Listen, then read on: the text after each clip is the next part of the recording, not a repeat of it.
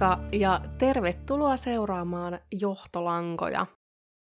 Toivottavasti teille kuuluu hyvää, ootte pysynyt terveinä. Mulle nimittäin kuuluu sellaista, että mä sairastuin tuossa viime viikolla koronaan. Mainitsinkin tästä Instagramin puolella, at johtolankoja podcast. Mä siis siellä tiedotan tällaisista podiin liittyvistä asioista ja kuulumisista – ja niin, olin siis ton viime viikon aika lailla kokonaan pelistä pois. Ja saa nyt nähdä, että miten tässä jakson aikana kuulee äänestä tämän asian, että kestääkö mun ääni. Ja joo, vähän jännitti, että saanko mä ollenkaan nyt jaksoa julkaistua tällä viikolla, koska mulla ei ole näitä mitenkään tehtynä jemmaan. On hyvin tällainen että deadline on aina se, mikä mua potkii eteenpäin. Mutta koska tämä podin tekeminen on ihan parasta hommaa, niin mä halusin silti tehdä jonkun jakson ja otin sitten käsittelyn tällaisen tapauksen, jossa ei ole ehkä niin paljon lähdemateriaalia ja infoa saatavilla kuin yleensä, eli mun ei tarvinnut kahlata sellaista ihan älytöntä määrää sen taustatyön tekemiseksi. Tämä saatavilla olevan tiedon määrä johtuu siis siitä, että tämä tapaus on tällä hetkellä avoin ja palasia vielä ikään kuin puuttuu. Tänään puhutaan siis Jelani Dayn selvittämättömästä kuolemantapauksesta. 25-vuotias Jelani Day siis katosi Yhdysvalloissa viime vuoden eli 2021 elokuussa ja hänen ruumiinsa löydettiin syyskuussa. Mä oon seurannut tätä Jelanin tapausta aika lailla alusta asti ja oon toivonut ja odottanut, että tälle saataisiin ratkaisu, mutta tämä on edelleen selvittämättä. Mä halusin kuitenkin tästä nyt kertoa, koska mun mielestä on tärkeää antaa tälle tapaukselle sen ansaitsemaa huomiota siinä määrin, kun mä nyt sitä pystyn antamaan. Jelani Jesse Javante Day syntyi 15. kesäkuuta vuonna 1996 ja varttui Danvillissä, Illinoin osavaltiossa Yhdysvalloissa. Jelani oli vanhempiensa Carmen Bolden Dayn ja Seve Dayn neljäs lapsi yhteensä viidestä, eli Jelanilla oli kaksi isoveliä sekä isosisko ja pikkusisko. Jelani sai varsin uskonnollisen kasvatuksen, sillä koko perhe kävi tosi säännöllisesti kirkossa. He siis kuuluivat tällaiseen seurakuntaan kuin Church of God in Christ, joka on amerikkalainen helluntailainen tunnustuskunta.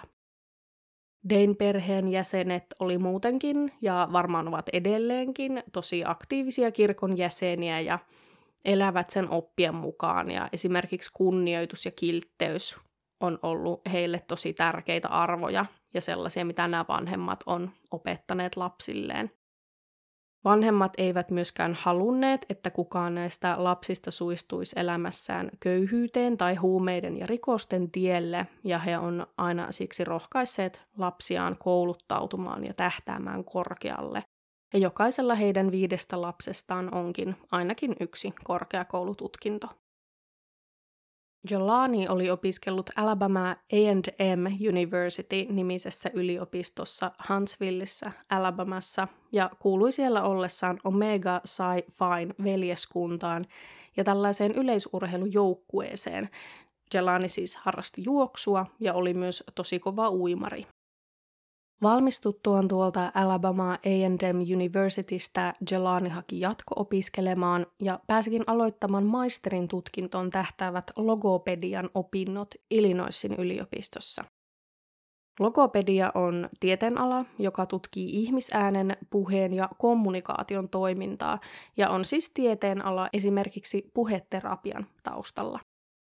Jalanin ystävä oli heidän ollessaan pieniä kärsinyt puheviasta ja häntä oli sen vuoksi kiusattu. Ja tämä oli sitten inspiroinut Jelania suuntaamaan tuolle lokopedia-alalle, sillä hän halusi auttaa ihmisiä ja tehdä hyvää. Ja sanottiin, että Jelanin haave oli joskus valmistua lääkäriksi. Jelani aloitti siis nämä logopedian maisteriopinnot Normalin kaupungissa sijaitsevassa Illinois State Universityssä syksyllä 2021, ja kyseessä oli ilmeisesti hyvin kilpailullinen ala, ja opiskelu oli haastavaa. Ainakin Jelanin kohdalla nämä maisterin opinnot oli tällaiset kalliit jatko-opinnot, joissa esimerkiksi edellytettiin tosi säännöllistä läsnäoloa, ihan yksittäisetkin poissaolot oli poikkeuksellisia, ja muutenkin vaatimustaso hyvin korkealla. Jelani oli kuitenkin ollut aina tosi hyvä ja motivoitunut opiskelija ihan luokkansa kärjessä arvosanojen suhteen. Hän oli myös tosi intohimoinen ja omistautunut näille opinnoille ja ollut todella innoissaan niiden alkamisesta. Jelani oli tosi ahkerasti tekemisissä perheensä kanssa ja soitteli varsinkin äitinsä kanssa ihan päivittäin, joskus jopa useita kertoja päivässä.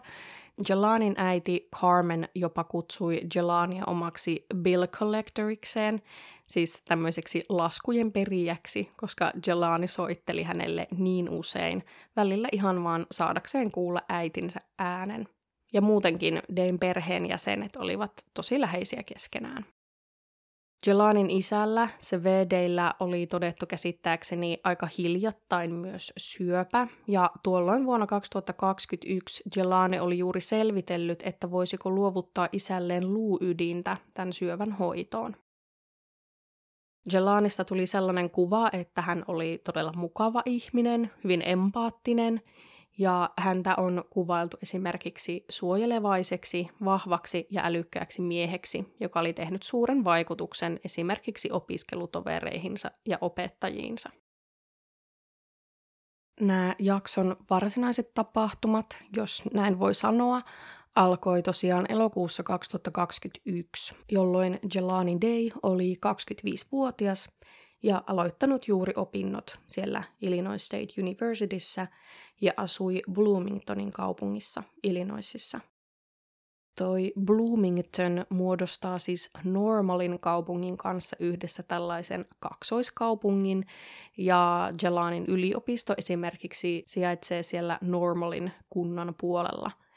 Kyseessä siis on käytännössä yksi iso kaupunki, mutta siinä menee just joku kunnan raja keskellä, mutta kun puhun tässä välillä Normalista ja Bloomingtonista, niin ne on samalla alueella, käytännössä sama paikka, mutta teknisesti kuitenkin eri kaupunkeja.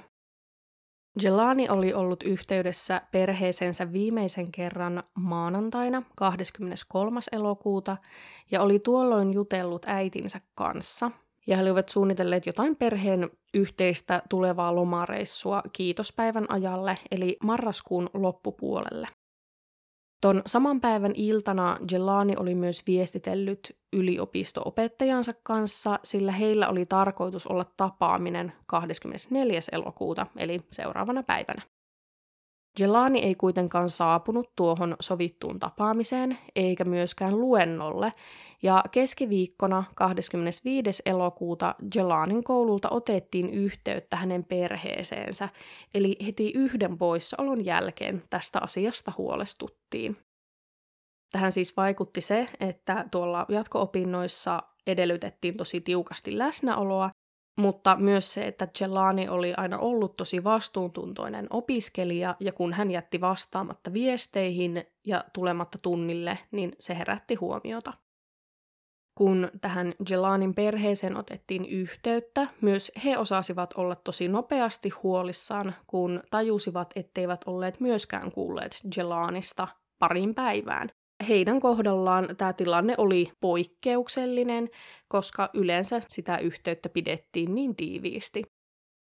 Carmen Bolden Day yritti soittaa pojalleen Jelanille tuolloin keskiviikkona 25. päivä, mutta kun Jelani ei vastannut soittoihin eikä viesteihin edes ton päivän edetessä, Carmen otti yhteyttä Bloomingtonin poliisiin ja ilmoitti poikansa virallisesti kadonneeksi.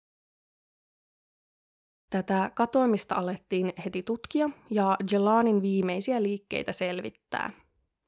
Perheenjäsenet kävivät myös Jelanin asunnolla, eikä sieltä löytynyt mitään epätavallista tai puuttunut mitään, paitsi hänen autonsa, ja tällaiset ihan perushenkilökohtaiset tavarat, eli lompakko ja puhelin, mitä nyt ihmiset kantaakin mukanaan aina kotoa lähtiessä. Jelanista löytyi valvontakamerakuvaa 24.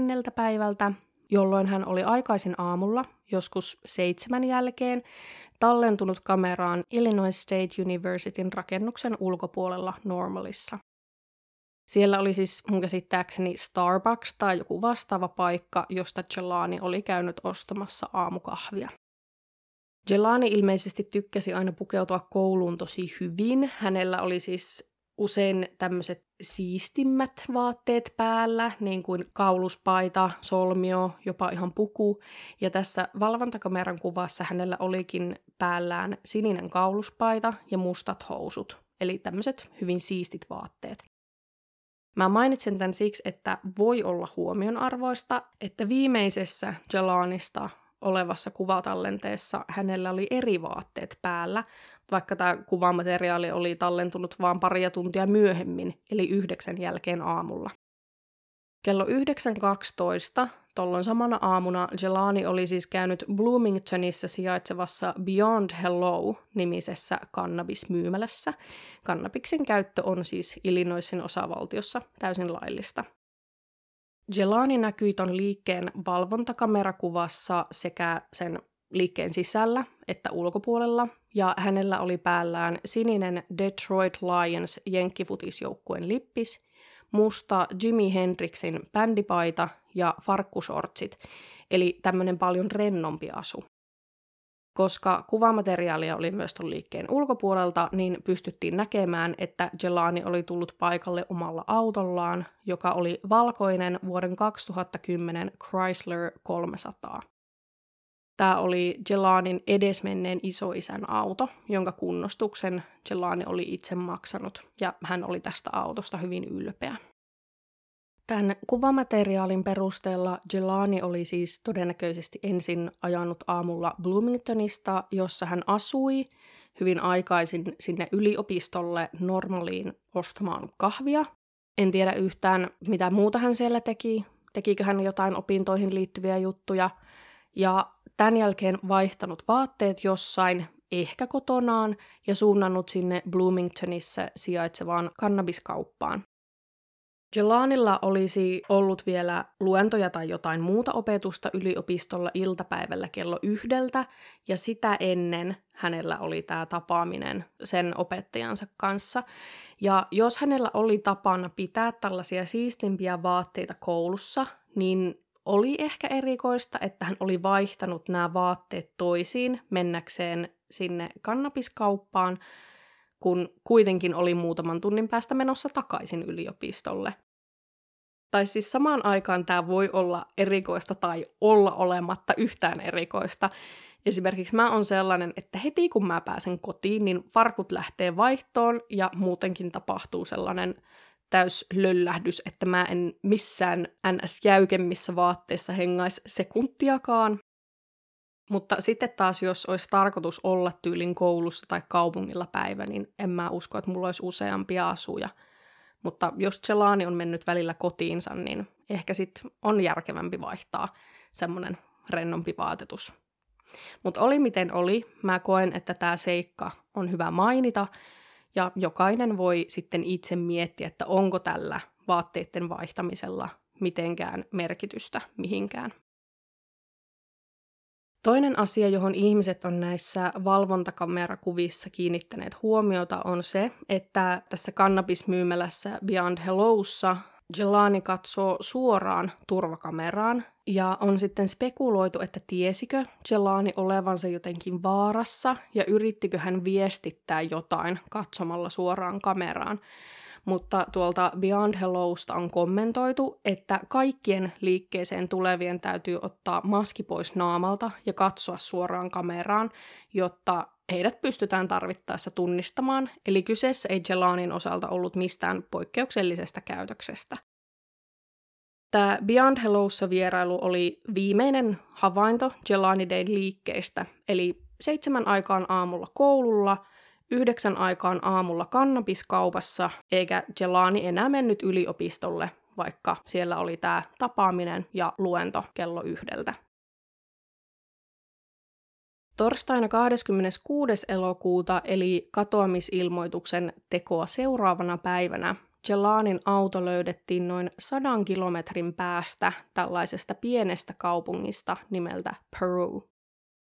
Peru sijaitsee noin tunnin ajomatkan päässä pohjoiseen tuolta Bloomington Normalin alueelta, ja Jelanin auto löytyi kätkettynä suojaiselle alueelle paikallisen nuorten miesten kristillisen yhdistyksen rakennuksen takaa, ja siitä oli poistettu rekisterikilvet. Perussa järjestettiin poliisin mukaan laajat etsinnät, ja Jelania etsittiin esimerkiksi koirien ja droonien avulla tuolta alueelta, mutta mitään ei löydetty. Carmen Boldendane eli Jelanin äidin mukaan toi Perun kaupunki on paikka, johon Jelanilla ei olisi ollut mitään syytä mennä, eikä hän ollut maininnut perheelleen mitään siitä, että olisi menossa sinne. Carmen ei siis usko, että Celani olisi suunnannut sinne omin päin, eikä hän ollut koskaan kyseisessä kaupungissa aiemminkaan käynyt. Tätä Perun kaupunkia on myös useassa lähteessä kutsuttu termillä Sundown Town, eli auringonlaskun kaupunki, joka viittaa tämmöisiin kuntiin tai kaupungin osiin, joissa asuu tai on ainakin aikoinaan asunut suurimmaksi osaksi valkoista väestöä ja joissa on historiallisesti harjoitettu rotuerottelua ja syrjintää. Toi auringonlasku-nimitys viittaa siis siihen, että tällaisissa kyseisissä paikoissa esimerkiksi mustat tai alkuperäisväestöön kuuluvat ihmiset on saaneet mahdollisesti liikkua näillä alueilla päiväsaikaan, mutta auringonlaskun jälkeen paikoista on voinut tulla ihan vaarallisia. Ulkona liikkumisesta on voinut saada sakot, joutua vankilaan tai ihan jopa väkivallan tai suoranaisen lynkkauksen kohteeksi. Joissain näistä kaupungeista on soitettu kelloja ja myöhemmin sireenejä merkiksi siitä, että näiden vähemmistön edustajien on ollut aika poistua paikalta tai mennä sisätiloihin.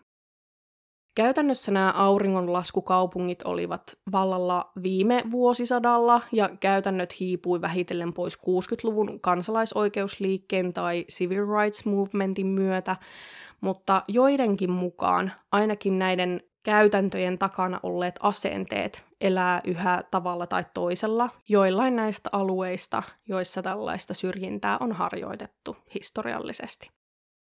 Kun mä lueskelin tästä asiasta, niin selvisi esimerkiksi, että eräässä kaupungissa Nevadassa on edelleen käytössä tällainen sireeni, joilla on aikoinaan annettu äänimerkkiä, että Amerikan alkuperäiskansan edustajien on ollut aika poistua näkyvistä. Tota kelloa ei siis enää kuulemma käytetä siihen alkuperäiseen tarkoitukseen ja kaikki saa kulkea kaupungissa ihan vapaasti, mutta siitä äänimerkistä ei suostuta kaupungissa hankkiutumaan eroon, koska sen ääni on niin nostalginen monille asukkaille ja kertoo kaupungin historiasta. Mun mielestä on ihan käsittämätöntä, että edelleen toimitaan näin ja että tollasta asiaa halutaan jotenkin vaalia ja muistella. Kyseessä siis ei tosiaan ole tämä Peruun kaupunki, mutta historiallisesti Peruussa on kuulemma väitetysti harjoitettu samantyyppistä syrjintää, joten edelleen herättää kysymyksiä, että miksi Jelani, joka oli siis nuori musta mies, olisi mennyt tonne Peruun, jos hänellä ei ollut mitään syytä sinne mennä, hän ei ollut siellä aiemmin käynyt, ja jos kaupungin historia oli tällainen. Mä en siis väitä, että Proofssa olisi käytössä mitään tällaisia toimintamalleja, tai että siellä suhtauduttaisiin mihinkään vähemmistöön millään tietyllä tavalla, koska minä en tiedä. Nämä ovat vain netistä otettuja juttuja, mutta näitä väitteitä, spekulointeja tuli esiin niin monessa eri lähteessä, että mä koen, että munkin on ne hyvä tässä tuoda esiin. Ainakin Carmen, eli Jelanin äiti, koki, ettei poliisi tehnyt tarpeeksi Jelanin etsimiseksi. Jelanin tapaus ei saanut varsinkaan ihan alussa käytännössä ollenkaan mediahuomiota, ja ainakin Jelanin perheelle vaikutti siltä, että mitään ei oikein tehty sen yhden auton löytymispaikan lähialueen haravoinnin lisäksi. Poliisi ei myöskään pitänyt Dane perhettä ajantasalla tämän tutkinnan suhteen, ja tämän katoamisen jälkeisenä perjantaina, Jelani siis katosi tiistaina ja hänen autonsa löytyi torstaina, niin sitten perjantaina tapauksen tutkija ilmoitti Carmenille, että hei, mä lähden nyt viikonlopun viettoon, että jos nyt ei tule mitään, niin katellaan sitten ensi viikolla taas lisää. Hän ei siis varmaan ihan sanasta sanaan näin sanonut, mutta pointti oli, että hän piti vapaata ja tutkintaa jatkettaisiin vasta viikonlopun jälkeen. Ihan todella yleisesti puhutaan, että ensimmäiset päivät ja tunnit on katoamisen jälkeen ihan ratkaisevimpia sen katoamisen selvittämisessä, tapauksen ratkaisemisessa, joten on varmasti ollut ihan pöyristyttävää omaisena kuulla, että läheisen katoamisen tutkintaan tulee saman tien useamman päivän tauko. Niinpä Carmen Bolden Day järjesti itse somen avulla etsintöjä, palkkasi yksityisetsivän ja teki muutenkin kaikkensa poikansa löytämiseksi. Carmen ylläpitää edelleen Facebookissa Justice for Jelani Day-nimistä sivua, jonne hän päivittää tietoa tapaukseen liittyen, ja tämä sivusto on ollut varmaan aika keskeisessä osassa tämän tapausta koskevan tiedon levittämisessä. Tässä vaiheessa mun pitää mainita eräs toinen tapaus, joka tavallaan liittyy Jelanin keissiin. Ei siis kylläkään mitenkään käytännössä, vaan ihan ajankohdan kannalta. Jelanin katoaminen nimittäin osui samaan aikaan kuin Gabby Petidon katoaminen. Gabby Petito oli yhdysvaltalainen nuori nainen, joka ilmoitettiin kadonneeksi syyskuussa 2021, kun hän ei ollut palannut kotiin poikaystävänsä kanssa tekemältään reissulta. Myöhemmin selvisi, että Gabin poikaystävä oli surmannut Gabin todella murheellinen tapaus kaiken kaikkiaan. Tästä on tehnyt suomeksi jakson ainakin Roviopod. Suosittelen siis sen kuuntelemaan, jos kiinnostaa saada tästä kyseisestä tapauksesta laajempi kuva. Gabin tapaus sai osakseen todella paljon mediahuomiota ihan maailmanlaajuisesti, ja siitä uutisoitiin suhteellisen paljon ihan täällä Suomessa asti. Gabby Petidon katoamista tutkittiin hyvin intensiivisesti myös FBIn taholta, mikä ei siis ole mitenkään huono asia millään tavalla, koska varmasti kaikki ihmiset toivois, että heidän läheistensä katoamisia tai vastaavia tapauksia tutkittaisiin yhtä suurella intensiteetillä, mutta kaikki eivät kuitenkaan tällaista samantasoista huomiota tapauksille saa. Mä oon maininnut tästä Gabin tapauksesta myös jaksossa neljä, eli Grace Millanein tapauksen yhteydessä, koska se oli silloin hyvin ajankohtainen esimerkki Missing White Woman syndroomista, eli kadonneen valkoisen naisen syndroomasta. Missing White Women Syndrome viittaa siis ilmiön, jossa valkoisten, nuorten ja usein kauniiden naisten katoamistapaukset herättävät paljon enemmän mediahuomiota kuin miesten tai vähemmistöä edustavien naisten katoamiset.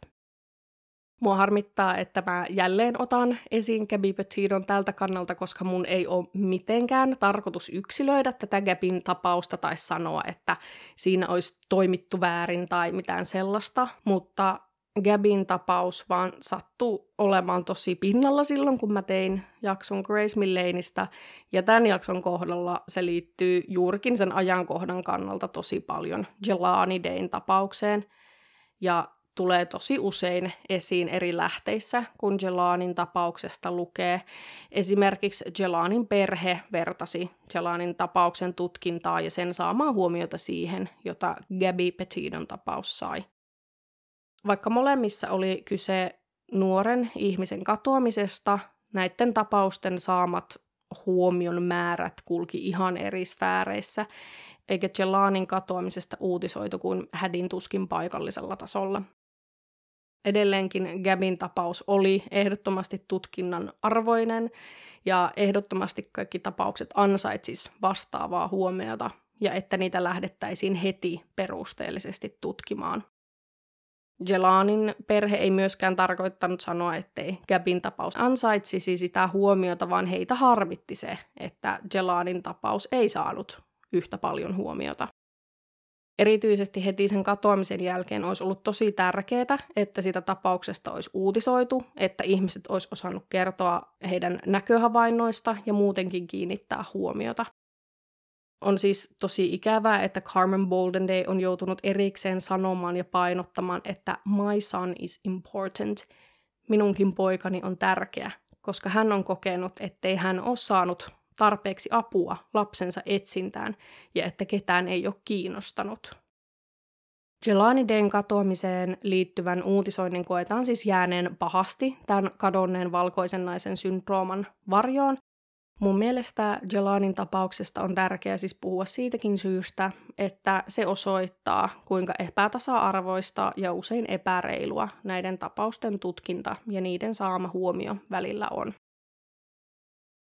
Lauantaina 4. syyskuuta, eli puolitoista viikkoa Jelanin katoamisen jälkeen, Peruun kaupungin vierellä virtaavasta Illinois-joesta löydettiin ruumis.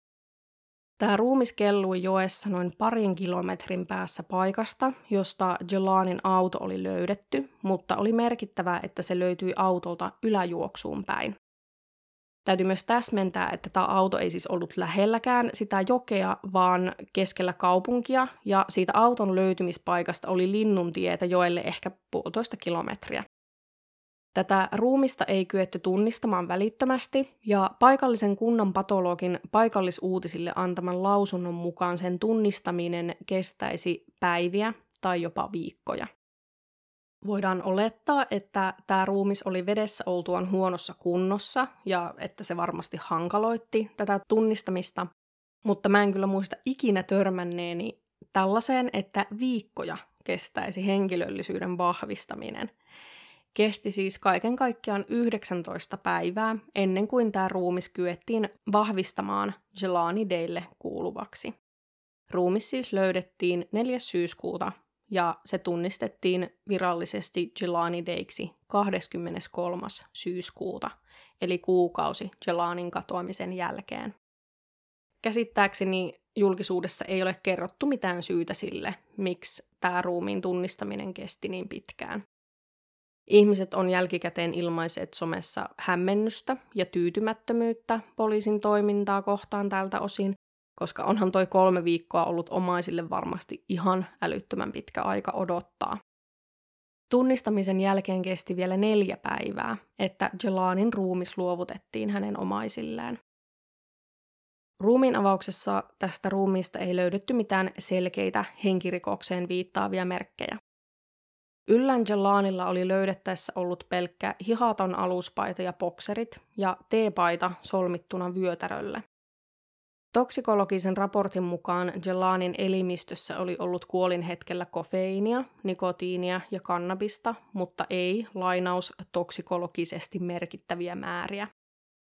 Jelanin kuolinsyyksi määriteltiin hukkuminen, ja poliisi on vihjannut siihen suuntaan, että heidän mielestään kyseessä olisi itsemurha. Jelanille tehtiin itse asiassa yhteensä kolme ruumiin avausta, sillä hänen perheensä oli tyytymätön tähän ensimmäisestä alustavasta ruumiin avauksesta saatuihin tuloksiin siinä mielessä, että he kokivat, ettei heille ollut annettu tarpeeksi tietoa, ja koska heitä ylipäätään epäilytti poliisin kiinnostus tämän tapauksen selvittämistä kohtaan. Carmen Boldenday on kertonut, että poliisi ei ollut tutkinnan aikana ollut halukas raportoimaan sen etenemisestä, ja hän oli itse joutunut kyselemään, miten hänen poikansa katoimisen ja myöhemmin kuoleman tutkinta eteni, ja poliisin työntekijät olivat suhtautuneet häneen kylmäkiskoisesti ja jopa vihamielisesti. Ensimmäisen ruumiin avauksen suoritti siis LaSallen piirikunnan patologi, eli sen piirikunnan, johon Peruun kaupunki kuului ja josta Jelanin ruumis oli löytynyt. Toisen ja kolmannen ruumiin avauksen suorittivat sitten tällaiset itsenäiset tahot, jotka Jelanin perhe oli palkannut. Nämä kuolinsyytutkijat päätyivät myös siihen lopputulokseen, että Jelanin kuolinsyy oli hukkuminen, mutta he sanoivat, ettei ruumiista pystytty havaitsemaan sitä, oliko siinä ollut mitään väkivaltaan tai henkirikokseen viittaavia ulkoisia merkkejä. Ilmeisesti myös tämä kuolinsyy määriteltiin lähinnä sillä perusteella, että tämä ruumis oli löydetty vedestä, koska hajoamista oli tapahtunut sen verran, ettei myöskään voitu olla varmoja, oliko tämä keuhkoissa ollut vesi päätynyt sinne ennen kuolemaa. Mutta lopputulos oli se, että Jelani oli hukkunut, mutta ei tiedetä miten ja miksi. Pakko kyllä myös sanoa, että tästä koko tapauksesta on myös uutisoitu sen verran vähän, että näiden ruumiin avausten tulokset jäi mulle vähän epäselviksi ja niistä myös välillä uutisoitiin jopa ihan virheellisesti. Nimittäin Jelanin toisen ruumiin avauksen jälkeen tästä tapauksesta uutisointi lähti hetkeksi laukalle ihan väärään suuntaan. Yhdessä Chicago Sun-Timesin nettiartikkelissa nimittäin kirjoitettiin siitä, että patologi ei ollut ruumiin avauksen yhteydessä löytänyt ollenkaan sisäelimiä ja että Jelanin aivot olivat myös puuttuneet ja muutenkin tämä artikkeli tuntuu jotenkin tosi sensaationhakuisesti käsittelevän ruumiin kuntoa, että kuinka huonona se oli ja mitä kaikkea sille oli tapahtunut.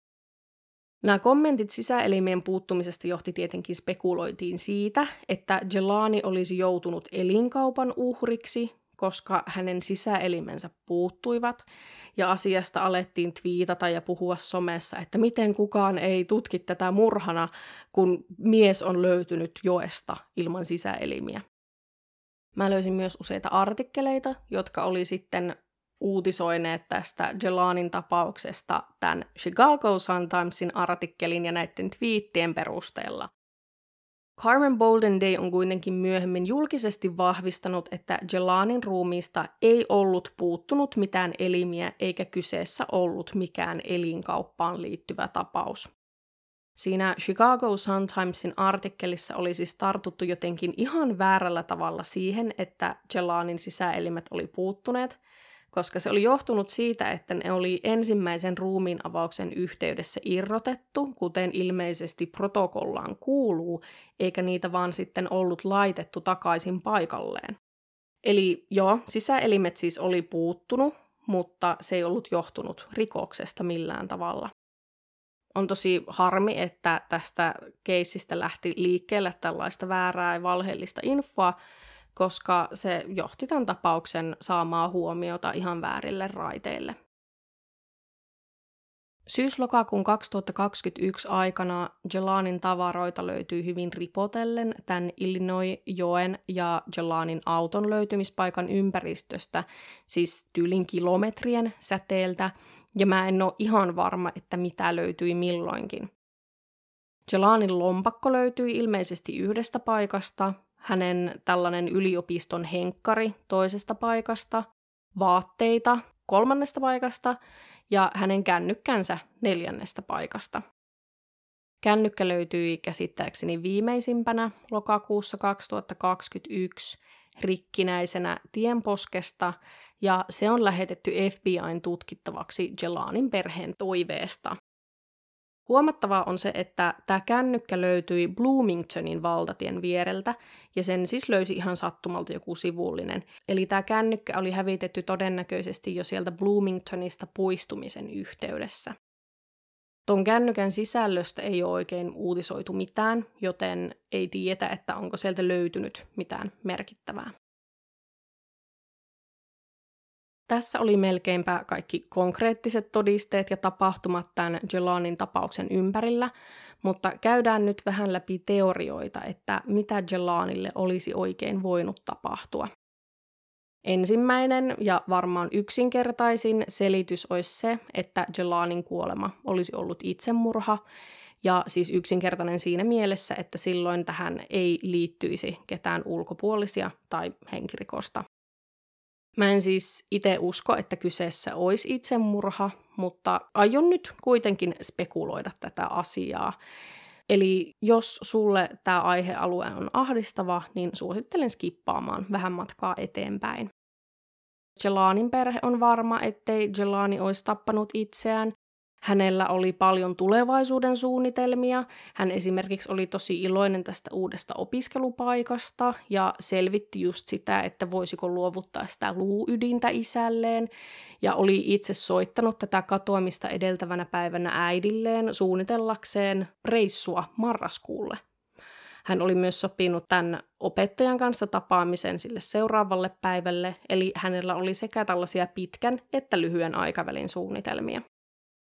Ei tietenkään voida sanoa, etteikö Jelani olisi voinut suunnitella tulevaisuutta ja silti päätyä itsemurhaan, mutta olisiko Jelani mitään viestiä jättämättä yhtäkkiä ajanut paikkaan, jota ei tuntenut yhtään entuudestaan, ja hukuttautunut ja sopinut kuitenkin sille samalle päivälle menoja?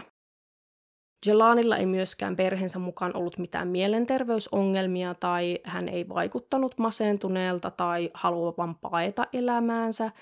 Ja perhe sanoo, että he olisivat tienneet, jos Jelanilla olisi esimerkiksi ollut liian kovia paineita elämässään. Ja koska he olivat niin tiivis perheyhteisö, niin mä uskon, että he olisivat voineet tämän huomata. Tämän lisäksi, kuten mä jo tuossa jakson alkupuolella sanoin, Jelani oli tosi taitava uimari. En tiedä, oliko hän kilpaakin uinut, eli myöskään mikään tapaturmainen hukkuminen ei tunnu todennäköiseltä. Silloin ei myöskään olisi mitään selitystä sille, että miten Jelani olisi ylipäätään päätynyt tonne veteen ja sinne koko kaupunkiin. Ja siis jos Celani olisi tehnyt itsemurhan, hänen olisi pitänyt ajaa auto tonne täysin vieraaseen paikkaan, kätkeä se, irrottaa rekisterikilvet autosta ja heittää ne jonnekin. Niitä ei siis ole löydetty edelleenkään. Sen jälkeen tiputella kaikki tavarat ympäriinsä, riisuutua ja kävellä loppumatka puoli alasti ilman kenkiä joelle. Nämä tavarat ei myöskään olleet missään sellaisessa suorassa linjassa matkalla sinne joelle, vaan eri suunnissa, eli reitiltä olisi tavallaan pitänyt poiketa huomattavasti, kulkea jotain siksakkia pitkin sitä Perun kaupunkia. Tällainen käytös ei ole millään tavalla loogista, eli ehkä jonkinlainen psykoosi voisi olla ainut selittävä tekijä tällaiselle käytökselle, jos tähän tapaukseen ei siis liity ketään ulkopuolista henkilöä. Jelani ei ollut kuitenkaan käyttäytynyt mitenkään poikkeavasti ennen katoamistaan tai myöskään näissä valvontakameran kuvissa. Toinen vaihtoehto on tietysti henkirikos, ja tähän Jelanin perhe erityisesti uskoo. Jos kyseessä olisi henkirikos, niin tämä teko olisi todennäköisesti satunnainen siinä mielessä, että Jelanilla ei ollut mitään vihamiehiä tiedettävästi, eikä hän ollut sotkeentunut mihinkään hämäräperäiseen. Hän ei myöskään tiedettävästi seurustellut tai tapailut ketään, ja kuten todettua, niin hänellä ei ollut mitään syytä mennä ominpäin sinne Peruun.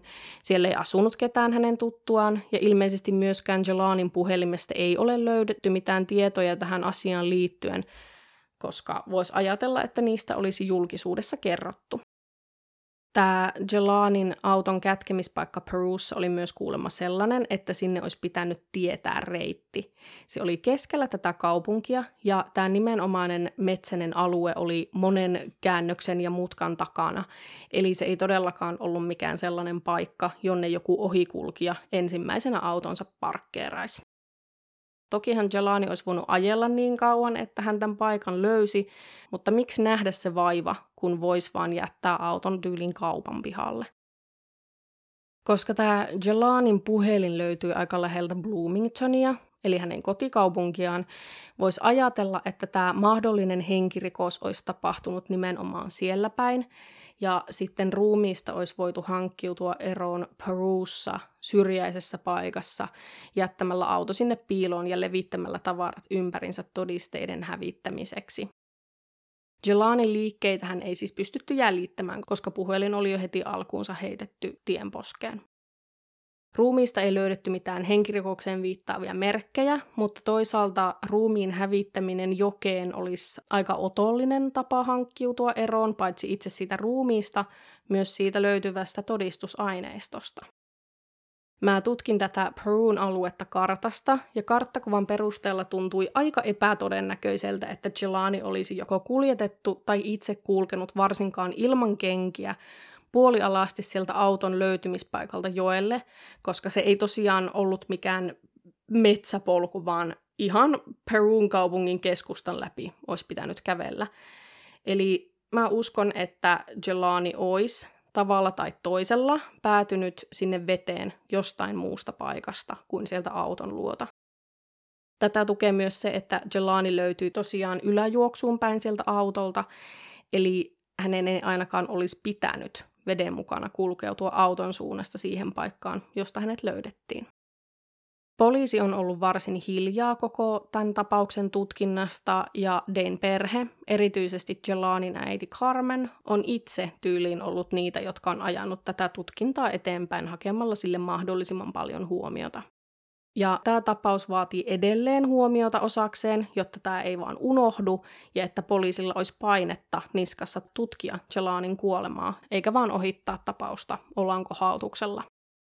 Poliisin näkemys on ilmeisesti se, että Jelani olisi tehnyt itsemurhan, joten tähän tapaukseen ei sitten olisi niin syytä perehtyä. Mutta samaan aikaan Bloomingtonin poliisi on kutsunut julkisesti sekä Jelanin katoamista että kuolemaa epätavallisiksi ja sanonut, että Jelanin katoamisen olosuhteet olivat selittämättömät ja epäilyttävät. Tästä huolimatta tutkinta on ollut tosi epämääräistä ja jopa epäkunnioittavaa Jelanin perhettä kohtaan. Poliisi siis ei esimerkiksi ole osannut kertoa, millaisia konkreettisia toimintatapoja he ovat käyttäneet Jelanin tutkinnassa ensimmäisen 30 päivän aikana, ja tämä LaSallen piirikunnan patologi jopa tiuski Carmen Boldendale puhelimessa, että haluatko sä löytää sun pojan vai et, kun Carmen kyseli tämän tässä vaiheessa vielä tunnistamattoman ruumiin tutkinnan etenemisestä, ja hän siis vaan halusi tietää, että oliko tämä viikkoja tutkittu ruumis tunnistettu hänen pojakseen. Jelani Dayn tapausta tutkivia poliiseja on siis julkisesti syytetty epäsensitiivisyydestä Jelanin tapausta kohtaan, ja erityisesti Gabby Petidon tapauksen verrattaessa esiin on nostettu kysymyksiä siitä, onko rasismilla tai syrjinnällä osuutta siinä, miksi Jelanin tapauksen eteen ei ole tunnuttu tehtävän juuri mitään. FBI tarjoaa kuitenkin tällä hetkellä 10 000 dollarin palkkiota Jelanin tapaukseen liittyvistä vihjeistä, ja tapaus on edelleen avoin, joten toivoa on, että Jelanin perhe saisi vastauksia siihen, mitä heidän perheenjäsenelleen oikein tapahtui. Viimeisin uutisointi Jelanin tapaukseen liittyen on helmikuulta 2022, jolloin Illinoin senaatti hyväksyi Jelani Dayn nimeä kantavan lakialoitteen, Tämä siis tapahtui ihan vasta 24. helmikuuta. Tämän aloitteen mukaan Illinoin kuolinsyytutkijoiden tulee ottaa yhteyttä FBIhin, jos he eivät ole kyenneet tunnistamaan ruumista kolmen vuorokauden kuluessa sen löytämisestä. Carmen Bolden Day kokee, että tällainen menettelytapa olisi edesauttanut hänen poikansa tapauksen selvittämistä huomattavasti, ja hän on iloinen siitä, että hänen poikansa nimi ja muisto jää elämään tällaisen positiivisen muutoksen kautta. Jelani Day haudattiin lokakuussa 2021 perheensä, läheistensä ja ystäviensä läsnä ollessa. Mä tuun jatkamaan Jelanin tapauksen seuraamista ja tuun totta kai kertomaan myös teille päivityksiä, jos jotain selviää. Ja mä todella toivon, että tähän saataisiin jotain vastauksia. Tai ainakin, että tämä koko homma tutkittaisiin kunnolla, jos näin ei ole tehty että ei ainakaan jäisi siitä kiinni, että viranomaiset ei ole tehnyt töitään. Jelani Dayn tapaus ansaitsee tulla tutkituksi, ja sitä voisi edesauttaa se, että tämä tapaus saisi enemmän huomiota, jotta mahdolliset asiasta tietävät vois ilmoittaa tietojaan poliisille, ja jotta tämä tapaus ei pääsisi vaipumaan unholaan. Mä laitan Jelanin kuvia myös Instaan, at johtolankoja podcast, ja aina voi toivoa, että se toisi edes vähän lisää näkyvyyttä tälle tapaukselle, vaikka me täällä Suomessa asti ollaankin.